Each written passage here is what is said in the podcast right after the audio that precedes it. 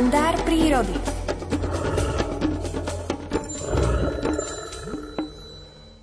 Murárik je zo spodu i z vrchu sivočierny a dokonale splýva so sivastým vápencovo-dolomitovým skalným podkladom, na ktorom trávi väčšiu časť svojho života. V stave pokoja so zloženými krídlami je veľmi nenápadný. Karmínová červeň na celých malých a stredných krídelných krovkách, ako aj na vonkajších zástaviciach veľkých krídelných kroviek, ručných i predlakťových letiek je veľmi výrazná a v slnečných lúčoch priam do očí bijúca. Pri zloženom krídle je však karmínovo-červená partia málo viditeľná. Na roztiahnutom krídle sú na druhej až piatej šiestej ručnej letke ešte veľmi nápadné dve biele elipsovité škvrny. Neobyčajne nápadné sfarbenie murárikovho krídla má ďaleko od krycieho sfarbenia. Túto príkru disproporciu nemožno vysvetliť ináč, ako tým, že murárik má eminentný záujem dať o sebe vedieť okoliu, a to najmä ostatným príslušníkom svojho druhu. Nápadné sfarbenie sa vyvinulo ako náhrada za stratu, respektíve zníženie komunikačných schopností prostredníctvom hlasových prejavov v hlučnom prostredí biotopu, v ktorom žije. Keďže však na pokojne zloženom krídle jeho kolor veľmi nevyniká, aby sa zvýraznil tento farebný efekt, vyvinulo sa v prípade murárika druhovo špecifické trhavé poloroztváranie a skladanie krídel, ktoré robí z inak nenápadného sivastého vtáka, splývajúceho dokonale so skalným podkladom, veľmi nápadný objekt.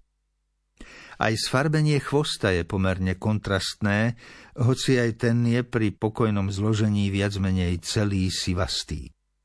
Pri trhavom polorozprestieraní a skladaní krídel rozprestiera murárik synchrónne aj chvost, čím odkrýva nápadné čierno-biele lemovanie troch vonkajších kormidlových pier. Aj sadzovo-čierne sfarbenie brady, hrdla a hrude u samčeka je významným komunikačným prostriedkom medzi pohľaviami. Zdvíhaním hlavy vozvysok ho vystavuje na obdiv vo chvíľach, keď sa zalieča samičke a lákajú do potenciálnej hniezdnej duky.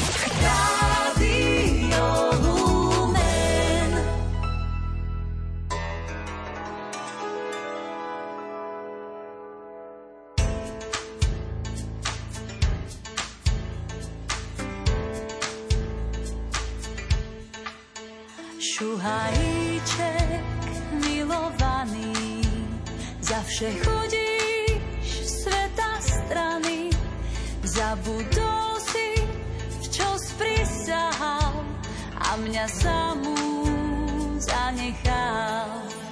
Miloval si chodiť bosý, vlhké nohy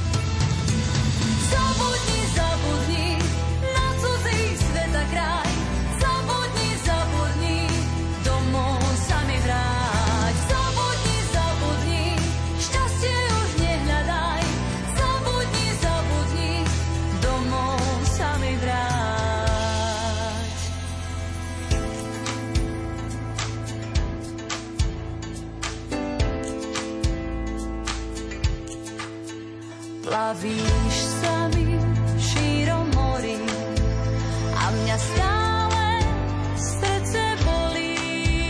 Vráť sa domov k svojej žene, vrav